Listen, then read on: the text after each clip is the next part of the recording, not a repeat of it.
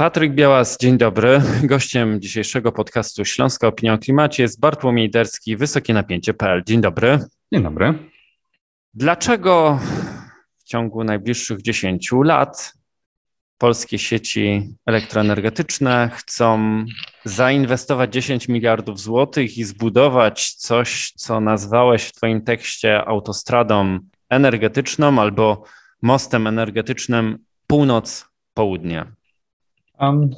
To jest właściwie trend, jaki obserwujemy już, już od dłuższego czasu e, w całej Europie, e, a mianowicie historycznie energetyka rozwijała się w zagłębiach no, głównie zagłębiach węglowych. I to, i to widzimy w zagłębiu Rury, Sary, e, na pograniczu niemiecko-francuskim e, czy e, w okolicach Yorkshire w Wielkiej Brytanii. I to samo mieliśmy też na Śląsku, gdzie węgiel napędzał rewolucję przemysłową, kopalnie węgla, huty stali, cały przemysł ciężki, ten energochłonny rozwijał się wokół kopalń. I do tej pory to na południu Polski skupia się e, przemysł. On jest mocno związany zresztą ze, ze, ze Śląskiem, czy szerzej może nawet całym tym pasem, tak? bo, bo, bo Małopolska, Opolskie, Dolnośląskie, e, to jest cały ten, e, ten pas powiązanych ze sobą fabryk mocno energochłonnych. I, i, i no PSE zakłada, że, że na tyle mocne są to powiązania gospodarcze w tym, w tym, w tym regionie, że ten przemysł pozostanie u nas na Śląsku. Zresztą też rząd chce e, inwestować dużo w to, aby Śląsk ten przemysł zachował. E, plany choćby e, też rozwoju nowych fabryk związanych choćby z transformacją energetyczną E, produkcji baterii, pojazdów elektrycznych i tak dalej. To wszystko się e, też koncentruje dzisiaj na południu Polski. Tymczasem no, energetyka węglowa e, odchodzi powoli do przyszłości i, i, to, i to nie tylko za sprawą, za sprawą tej transformacji energetycznej. Mamy mnóstwo już zamkniętych starych elektrowni po prostu, E, na, e, na Śląsku bloków z, z lat 50., 60., 70. już właściwie nie ma, a to one e, no, stanowiły, stanowiły podstawę tej naszej energetyki. I najpierw wydrynował, że tak powiem, węgiel brunatny, tą, tą produkcję energii z południa Polski, bo, bo powstał nam ogromny Bełchatów, E, też powstała no, duża elektrownia Kozienice, też już jednak bliżej Warszawy niż, niż Śląska, choć opalana węgielem e, kamiennym. E, I to są dzisiaj te elektrownie, które z, dostarczają najwięcej mocy w polskim systemie, ale to też się już powoli zmienia, bo będziemy i już dzisiaj mnóstwo mamy elektrowni wiatrowych, też na północy, to jest głównie zachodniopomorskie, pomorskie, trochę kujawsko-pomorskie i chcemy inwestować gigantyczne pieniądze, kilkadziesiąt miliardów złotych w morskie farmy wiatrowe na Bałtyku. E, tak więc e, ten punkt ciężkości produkcji energii elektrycznej odrywa nam się od tego punktu ciężkości zużycia energii elektrycznej e, i to powód, dla którego PSE myśli o tym, aby zbudować w takim razie taką autostradę, która połączy tą, tą północ, gdzie będzie nam za chwilę powstawać e, w szczytach wieczności pewnie 15-20 gigawatów mocy, nawet e, podczas gdy zapotrzebowanie dzisiaj całej Polski jest na poziomie w szczycie około 27 gigawatów, pewnie będzie na poziomie 30, 30 kilka, kilku gigawatów za, za 10 lat, no ale, ale popatrzmy, że e, same farmy wiatrowe na północy kraju e, większość tej energii będą w, w, w niektórych godzinach dostarczać. I zresztą w coraz większej liczbie godzin, bo też to, to PSE e, już pokazuje, że mm, to, to wykorzystanie nowoczesnych turbin wiatrowych y, jest na dużo wyższym poziomie niż, y, niż było dawniej, bo kiedyś one tak pracowały e, średnio rzecz biorąc w całym roku na poziomie 20-25%. Dzisiaj już te nowoczesne turbiny wiatrowe, których właściwie nie możemy w Polsce stawiać dzisiaj, bo mamy zakaz budowy tych lądowych turbin wiatrowych wynikający z zasady 10H. One już pracują na, na, na poziomie 35-40% wydajności, a te turbiny na morzu z wydajnością rzędu 45-50%. E, więc tej energii po prostu stamtąd będzie bardzo dużo e, płynąć, e, no właściwie przez cały rok na południe kraju. Skoro mówimy o autostradzie albo moście, no to od razu pojawia się pytanie, kto lub co tą autostradą, tym mostem będzie jeździł i jaki wielki będzie ruch właśnie na tym połączeniu. E, tak, w ogóle mówimy o autostradzie przez to, że to ma być pierwsze w Polsce wewnętrzne połączenie prądu stałego. E, całą sieć e, w kraju, od elektrowni po nasze gniazdka, mamy stworzoną na, na prądzie przemiennym i tak właściwie wyglądają sieci na, na całym świecie. Rzadkością dzisiaj jest budowa takich autostrad prądu stałego. One charakteryzują się tym, że bardzo kosztowna jest transformacja energii na początku i na końcu takiej autostrady, więc, więc jeżeli ta linia powstanie, to ona będzie miała właściwie tylko stację początkową i końcową. Przez te kilkaset kilometrów po środku nie będzie żadnego odgałęzienia, czyli w przeciwieństwie do, do dzisiejszego systemu, który przypomina bardziej normalne drogi, gdzie mamy te odgałęzienia, y, Y, one są częściej lub rzadziej, ale, ale jednak, e, jednak są, to tutaj stworzylibyśmy taki projekt autostrady właściwie z jednym wjazdem i zjazdem. E, I to pozwoliłoby też oszczędzać energię, ponieważ straty na przesyle taką wysokonapięciową ona będzie miała też zdecydowanie wyższe napięcie niż dzisiaj wykorzystywane, z pewnością ponad 500 tysięcy e, voltów. E, straty przy takiej linii e, są dużo mniejsze niż, niż przy, przy mniejszych napięciach. One będą rzędu powiedzmy 1%. To PSE samo szacuje, że to może pozwolić na zaoszczędzenie energii o, na poziomie kosztującej około 100-200 milionów złotych każdego roku. Więc te oszczędności widać już jak, jak potężne mogą być. Oczywiście e, budowa tak, ta, takiej autostrady energetycznej też będzie, będzie kosztowna, bo, bo e, tak jak wspomniałeś na początku, to może być około 10 miliardów złotych, podczas gdy pewnie gdybyśmy rozwijali tylko sieci, które mamy dzisiaj, to moglibyśmy połowę z tych kosztów zaoszczędzić, no ale tracilibyśmy każdego roku na, na tych stratach powodowanych po prostu przez samo E, przesyłanie energii na niższych napięciach e, prądem, prądem przemiennym.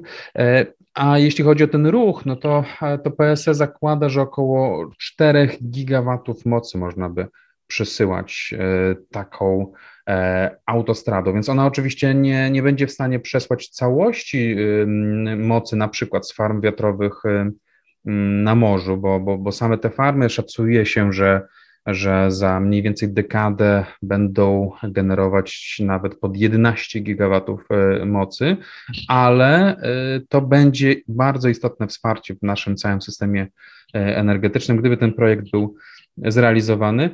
Jest oczywiście alternatywa w postaci rozwoju wielu sieci w kraju, tych, tych na prądzie przemiennym, na napięciu 400 tysięcy voltów, e, pewnie trochę taniej, prawdopodobnie dłużej i pewnie tych linii też musiałoby wtedy powstawać e, więcej. E, to jest jakaś alternatywa, jeżeli ten, ten, tego projektu nie udałoby się zrealizować. No i teraz chciałem zapytać, bo już wiemy o skali, wiemy już w jakim terminie PSE chce te inwestycje zrealizować. Ale pojawia się pytanie y, dotyczące wyzwań. Czy technologia jest tutaj wyzwaniem? Może inne aspekty tego projektu budzą jakieś kontrowersje i czy Polska pod tym względem odbiega od y, na przykład naszych sąsiadów, którzy również podobno takie plany mają? Technologia jest wyzwaniem, bo, bo tak jak mówiliśmy wcześniej, to będzie No jeden z niewielu takich projektów na świecie, czy, czy jest jednym z niewielu takich projektów na świecie. Na, na większą skalę dzisiaj Chiny inwestują w, w takie autostrady energetyczne prądu E, stałego, aby przesyłać e, duże moce z farm wiatrowych lokalizowanych e, w na przykład Mongolii wewnętrznej na, na wschodnie wybrzeże kraju, gdzie jest większość populacji i, i cały niemalże przemysł tego kraju skupiony. Natomiast plany podobnych inwestycji mają Niemcy. Oni także inwestują dużo i w lądowe farmy wiatrowe, które też lokalizuje się zwykle na północy, bo tam lepiej e, wieje.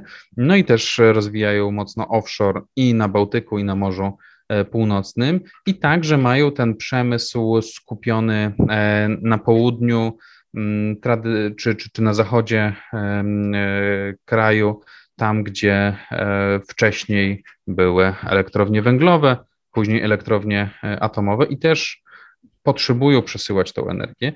E, I dylematy, jakie mamy związane z, z tym projektem, mamy dokładnie takie same jak, jak w Niemczech, bo coraz powszechniejsze są protesty przeciwko właściwie jakimkolwiek inwestycjom infrastrukturalnym.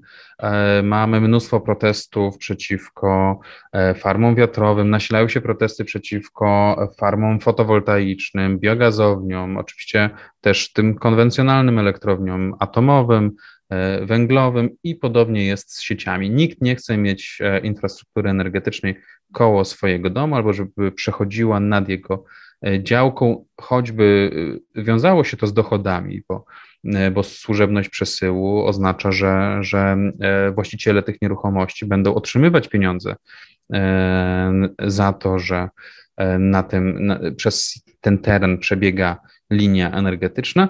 No ale, ale to oczywiście są, są, są procesy, które często bywają blokowane E, więc to, to, to na pewno będzie wyzwanie. To zresztą już dzisiaj jest, jest wyzwaniem w wielu miejscach w, w kraju. E, no choćby nie udało się do dzisiaj domknąć takiego pierścienia wokół Warszawy, e, który też zapewniałby bezpieczeństwo energetyczne stolicy, właśnie przez to, że, że blokowane były E, próby no, zrealizowania takiej linii o napięciu 400 kV e, od, od południa stolicy i do dzisiaj, do dzisiaj ta linia nie powstała. Wręcz właściwie no, PSE wycofało się już z tego projektu, po prostu nie było w stanie e, w żadnym z kilku torów, jakie proponowało, czy nawet kilkunastu pewnie w pewnych momentach już torów uzgodnić przejścia. E, takiego, takiego połączenia. Zobaczymy, jak, e, jak będzie tutaj. Natomiast jeżeli, e, jeżeli rzeczywiście poważnie myślimy o transformacji energetycznej, to niestety nie jesteśmy w stanie oprzeć jej wyłącznie na rozdrobnionych, lokalnych źródłach energii. Fotowoltaika nam nie załatwi całej sprawy, zwłaszcza ta, ta dachowa. Farmy wiatrowe na lądzie już dzisiaj spotykają się z, z dużym oporem e, w, w niektórych miejscowościach i przez polityków właściwie takim jednym cięciem zostały e, no, niemalże w Polsce skasowane, też w absurdalny zupełnie sposób, bo zamiast zostawić te decyzje lokalnym społecznościom, to, mm, to politycy zdecydowali, że właściwie nie będzie u nas powstawać już żadna nowoczesna farma wiatrowa. Jeszcze te, te projekty E, na, na starych maszynach, dużo mniej wydajnych, mogą być realizowane, a te nowoczesne już, e, już nie. Więc y, Pewnie te inwestycje e, w morską energetykę wiatrową będą nam bardzo potrzebne. E, oczywiście e, z czasem pewnie będziemy też produkować choćby wodór na północy kraju, tylko pytanie, czy później go będziemy też, mm, czym go będziemy też rozsyłać ewentualnie, tak? Bo, bo projekty związane z gazociągami też, e, też są często oprotestowywane.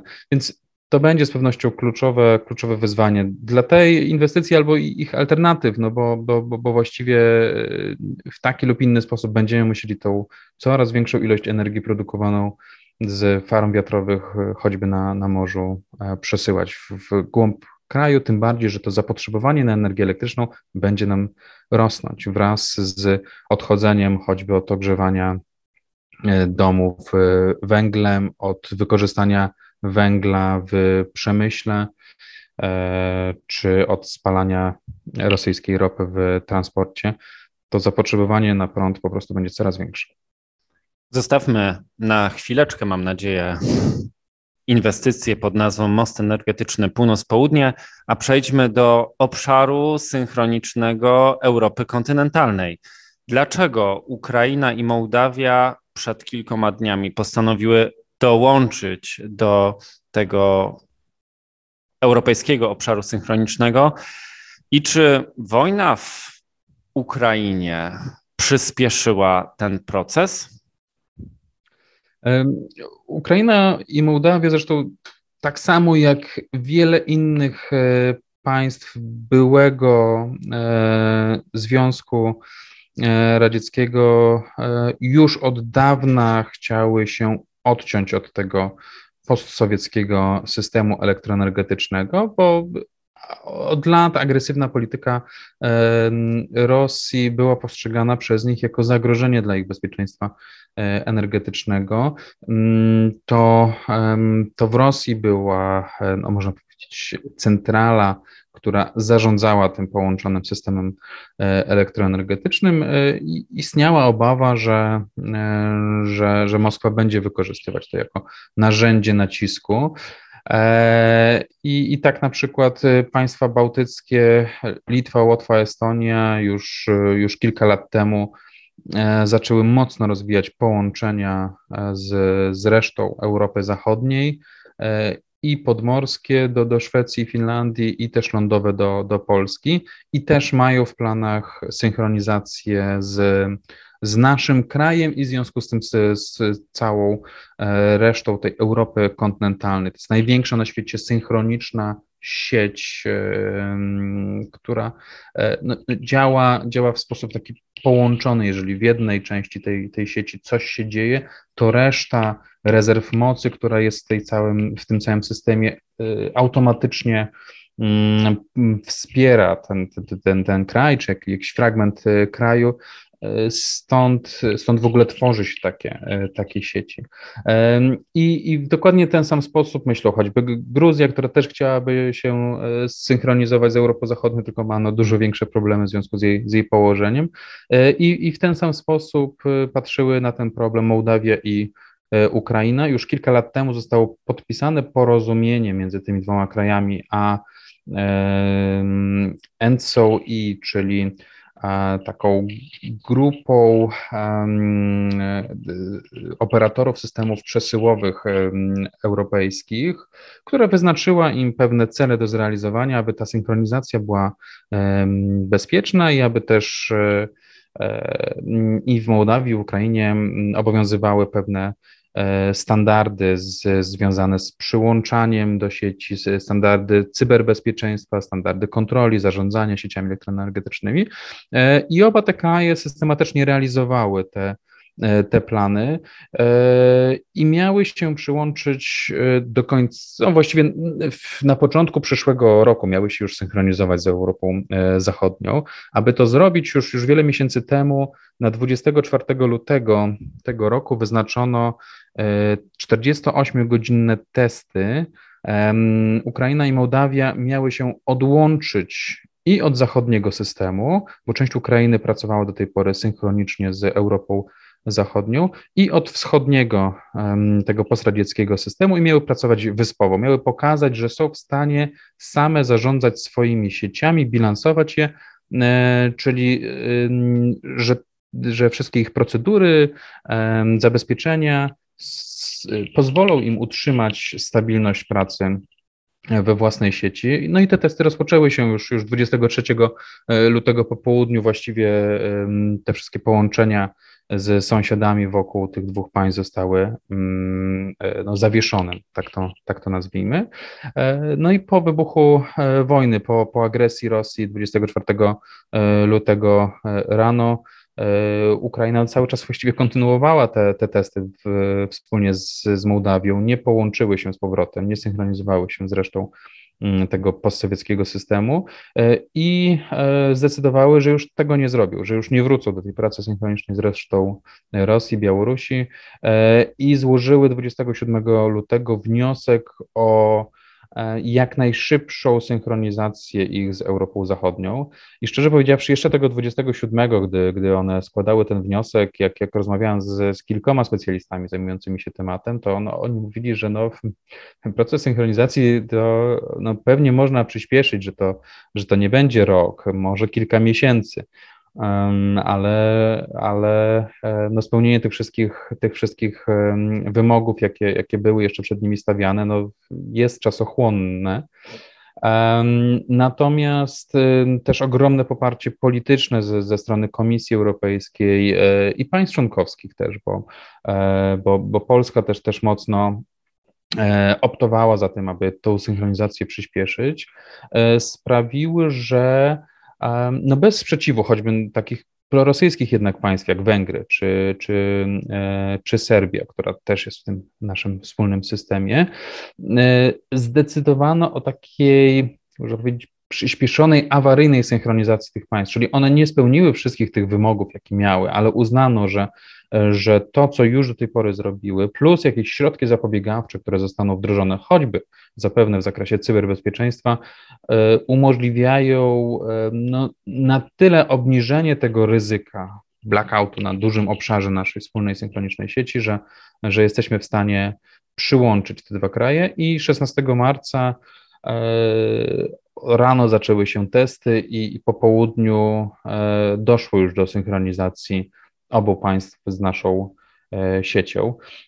Pytałeś, czy to, czy to rodzi jakieś, e, jakieś wyzwania czy ryzyka dla, dla, dla, dla pracy naszej sieci? Oczywiście, oczywiście tak. Z jednej strony to, to, to, to poszerzenie e, sieci o, o, o dwa kolejne państwa wzmacnia nas, bo, bo w razie na przykład, jak, jak mieliśmy sytuację taką, że nasza elektrownia Bełchatów wypadła z systemu nagle w wyniku awarii, no to wszystkie elektrownie pracujące w tym systemie e, od e, Tunezji, Algierii, Maroka, bo one też są w tym naszym e, systemie, poprzez Turcję, Włochy, Francję. Właściwie wszystkie te elektrownie zwiększyły nieco, pracowały pod większym obciążeniem po to, aby, aby tą częstotliwość pracy w sieci utrzymać, po, pozwolić zadziałać zabezpieczeniem takim automatycznym, które pojawiają się najpierw w takich sekundowych odstępach, później minutowych, później zadziałać ludziom, bo oni potrzebują na to już, już minut, a nie, a nie sekund, czy, czy tym bardziej milisekund. E, i, i dołączenie Ukrainy i, i Mołdawii też wzmocni nasze bezpieczeństwo. Będzie więcej tej, tej wirującej rezerwy, która będzie w stanie wesprzeć nasze systemy. Natomiast oczywiście w drugą stronę e, atak na infrastrukturę energetyczną Rosji, e, wypadnięcie jakiegoś dużego elementu ukraińskiej infrastruktury, dużej elektrowni, e, będzie oznaczało, że to od nas popłynie ta energia w kierunku Ukrainy, aby pomóc naszym sąsiadom, więc to będzie oczywiście pewne wyzwanie też, też dla operatorów sieci przesyłowych, zwłaszcza tych państw, które są połączone synchronicznie z Ukrainą, takich jak Rumunia, Węgry i Słowacja, bo to przez ich sieć będzie płynąć ta moc, której zabraknie w wyniku jakiejś awarii na, na Ukrainie. Bardzo dziękuję za tę dzisiejszą rozmowę. Moim gościem był Bartłomiej Derski, Wysokie Napięcie.pl. Dziękuję bardzo. Dziękuję również.